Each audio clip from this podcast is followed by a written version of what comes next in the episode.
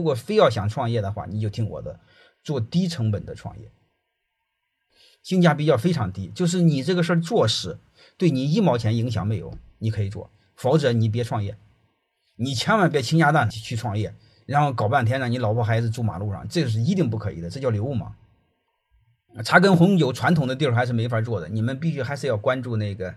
现在线上的和线下的充分结合。建材也一样的事儿，跟建材你得和终端一块合在一起。因为建材也相当于它是中间品，它不是这个消费品。在这个大环境下，你我们假设看看那个底特律那个村儿，底特律村你会发现老百姓的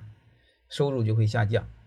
收入下降相对来说就是产生货品就开始任何东西都会显贵，然后相对来说纸币就很贬值，就类似这样的东西，这就面临着我们现有的资产怎么保值。呃，就不管怎么着啊，就是你现在不叫资产的增值，也不叫资产的理财，也不叫资产的投资，我跟你谈的都是资产的保值。资产的保值，第一个逻辑分散投资。房子我建议谨慎吧，你你想象我就知道了，就是当你现在正常情况下，北上广的核心位置是没问题的，但是你一定要知道，北上广的那个高级白领啊，房贷他那个都是分好多年的。一旦有一个下岗的，他就还不上，他就会逾期。我不知道各位能听明白没有？深圳有太多的逾期的，每一个月都会上千家逾期，